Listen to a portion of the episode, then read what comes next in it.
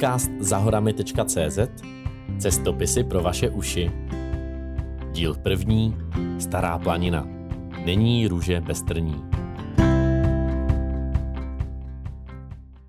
Krásný den všem audiofilům.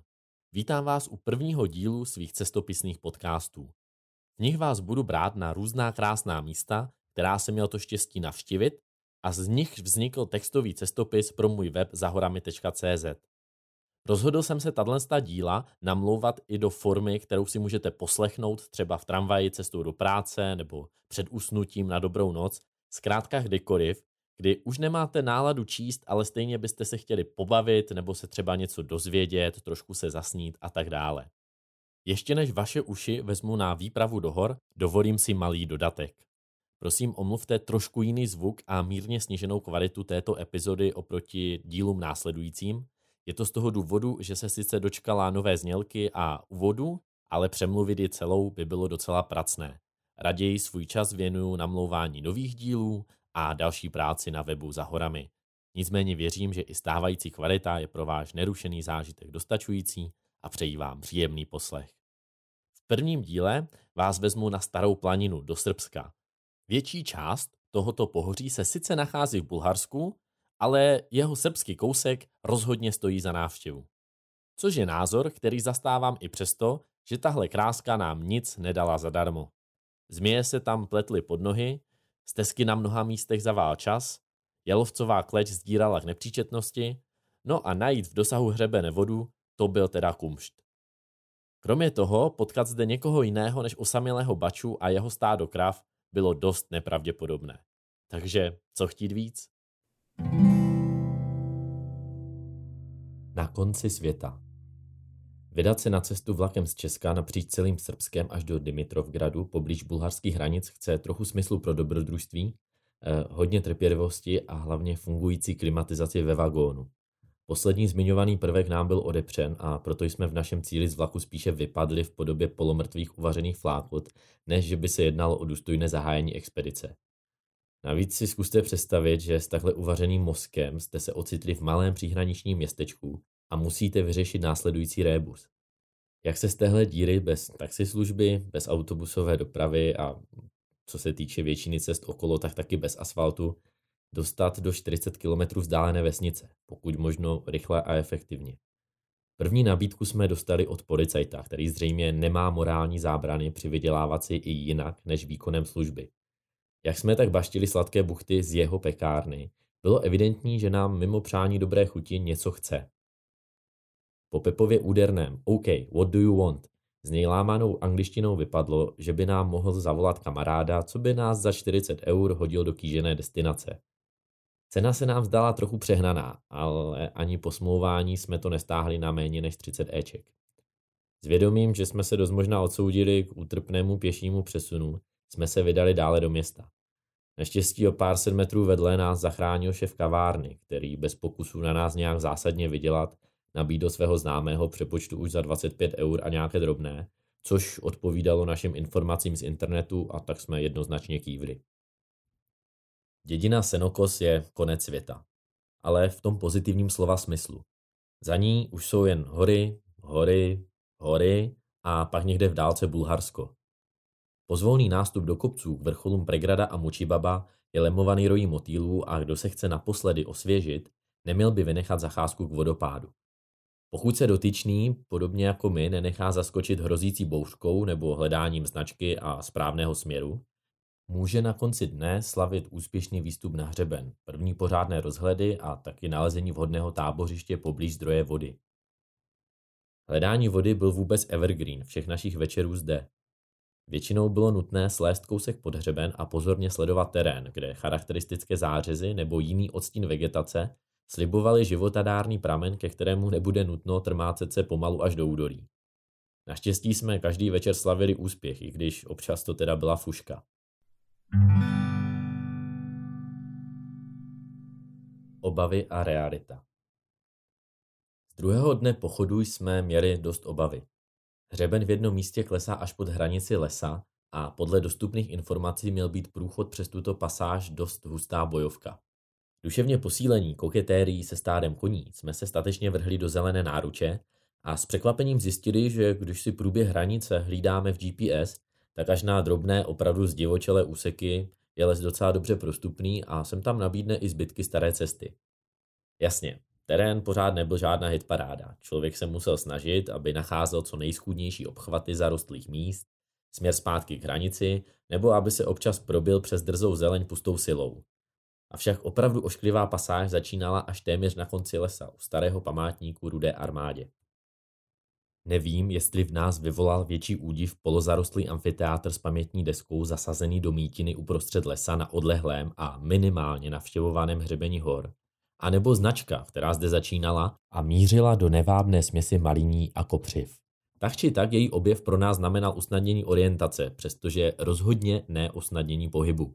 Netrvalo už moc dlouho a od amfiteátru jsme se přes malíní, kopřivy a nenápadně začínající porost dialovcové kleče probili až do sedla pod vrcholem Kopren. Zde plánovaný tábor měl dvě malinké vady. Za prvé, nikde jsme neviděli ani náznak pokračování další cesty, značky nebylo a po pěšině ani slechu. Druhým a aktuálnějším problémem pak bylo pátrání po pitné vodě, které už jsem zmiňoval. Nejbližší okolí sedílka disponovalo pouze nevábnými mokřinami a nám začínalo být jasné, že pro vodu budeme muset tentokrát nahoru do kopce. Už nikdy, ale nikdy bych nechtěl znovu absolvovat ten brutální výstup skrze Jalovcovou kosodřevinu, kde jsme s Josefem, po náročném ní značně vyčerpaní, často absolutně netušili, kam šlapeme. Prodírali jsme se houževnatými křovisky, vysokými pohrudník a jenom doufali, že tenhle šílený terén jednou skončí a změní se v něco ličtějšího a že s tou pěšinou a pravděpodobným pramenem nahoře v kopci jsme neměli vlčí mhu. Do toho se pomalu smrákalo a my se snažili ignorovat poznání, že stejnou cestou to zpátky rozhodně nedáme. Každé utrpení ale naštěstí někdy končí a také tahle mikroodisea měla svůj happy end. Po minimálně půl hodině drsného boje s vegetací jsme narazili na schůdnou stezku, jejíž konec mizející v kleči jasně vytyčoval, kudy bude možné projít zpátky mnohem snadněji. Ale především jsme také našli nedaleké koryto s pramenem vody. Josef to cestou dolů málem vzdal a skoro se uložil k noclehu pod nejbližší větvičkou, ale oplatil se mu laskavost, kdy mě v podobném stavu nenechal po cestě nahoru a silou hecu jej dotáhl zpět do tábora. O zmíjích a lidech Když jsme druhý den už přesně věděli, kde hledat, dala se bývalá stezka jakž takž vysledovat a zdárně nás vynesla až nahoru Kopren, jejíž vrchol představuje jednu velkou rovnou pláň. Cestu nám komplikovala jen obvyklá jalovcová kleč, jejíž jehličky zapadané za okraj bod mě začínaly značně iritovat. Nepříjemným překvapením byla také malá zmije, nenápadně obtočená kolem jedné větve, která nás přiměla více koukat pod nohy kam šlapem. Za Koprenem se otevřely nádherné výhledy na Bulharsko, z jeho strany byl hřeben mnohem příkřejší a tak dovoloval průběžné kochání. Postupně jsme také objevili jedno důležité zdejší pravidlo. Buď máš značku a nebo cestu, ale rozhodně nechtěj obojí. Jedině díky kamenitým vrcholkům a občasnému boulderingu aspoň nebylo to věčné prodírání jalovcem taková nuda. Jediný člověk, kterého jsme za necelé čtyři dny putování k nejvyšší hoře Srbska, Midžoru, potkali, byl Bača, který své zklamání z toho, že nemáme vodku, zahnal aspoň naším rumem. Se slovy, už tři dny jsem nepil, vyzunknul půlku flašky a pozval nás k sobě do údolí. Když jsme viděli krpál, kterým bychom se museli škrábat zpátky, tak jsme to z díky odmítli. Milý Bača tedy jen chvilku pochlábosil, zazubil se a odběhl zpátky za svým stádem krav. Pomalu, ale jistě se mi stará planina začínala i přes své pichlavé nedostatky líbit. Téměř dokonalá opuštěnost, průběžně se měnící terén i charakter krajiny a hlavně výhledy a kouzelná noční obloha. To všechno hrálo přesně na ty správné struny. Čímž byly vyváženy i poněkud drsnější terénní podmínky. I to hledání vody mělo své kouzlo a toulání se okolo tábora a pátrání po náznacích pramenem je vlastně docela bavilo. Jdeme do finále.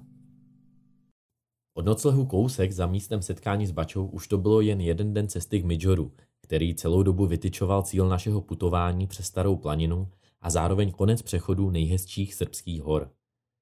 Ten den se samozřejmě na začátku neobešel bez pořádné dávky jalovce, který svou působnost ukončil jen velmi těsně předtím, než mě přivedl k šílenství.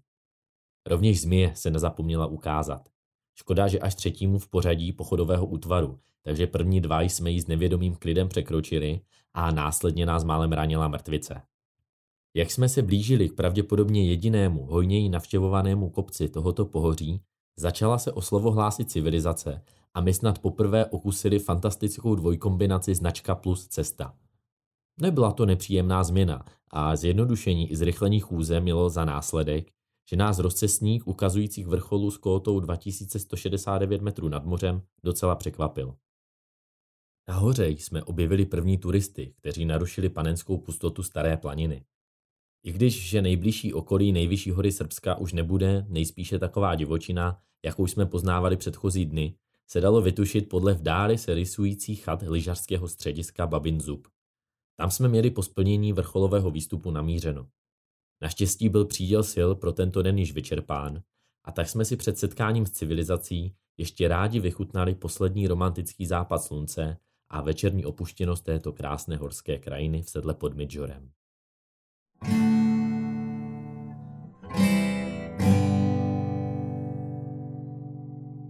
To je z úvodní epizody vše. Pokud by vám audio nestačilo a chtěli byste se třeba aspoň pokochat fotkami, najdete je na webu zahorami.cz. Tam tež můžete dohledat i původní textovou verzi tohoto cestopisu, pod kterou jsou uvedené veškeré možné praktické informace, které jsem dokázal k přechodu Staré planiny dát dohromady. To pro ty z vás, kteří se do Srbska náhodou sami chystají. No a kdybyste náhodou z mých podcastů neboli těchto audio cestopisů byli navětvit natolik, že byste mě chtěli podpořit v jejich tvorbě, můžete si do prohlížeče zadat zahorami.cz lomeno vstupenka a budete odkázáni na příslušnou stránku na SMS tiketu, kde si můžete pořídit jakousi virtuální vstupenku na toto vysílání. Já vám samozřejmě budu vděčný, i pokud pouze nazdílíte třeba díl, který vás nejvíce pobavil, nebo těmto podcastům dáte recenzi ve své oblíbené aplikaci. To je konec mého komerčního okénka. Já vám děkuji za poslech, doufám, že jste se dobře pobavili a naslyšenou u některých z dalších dílů. Mějte se hezky.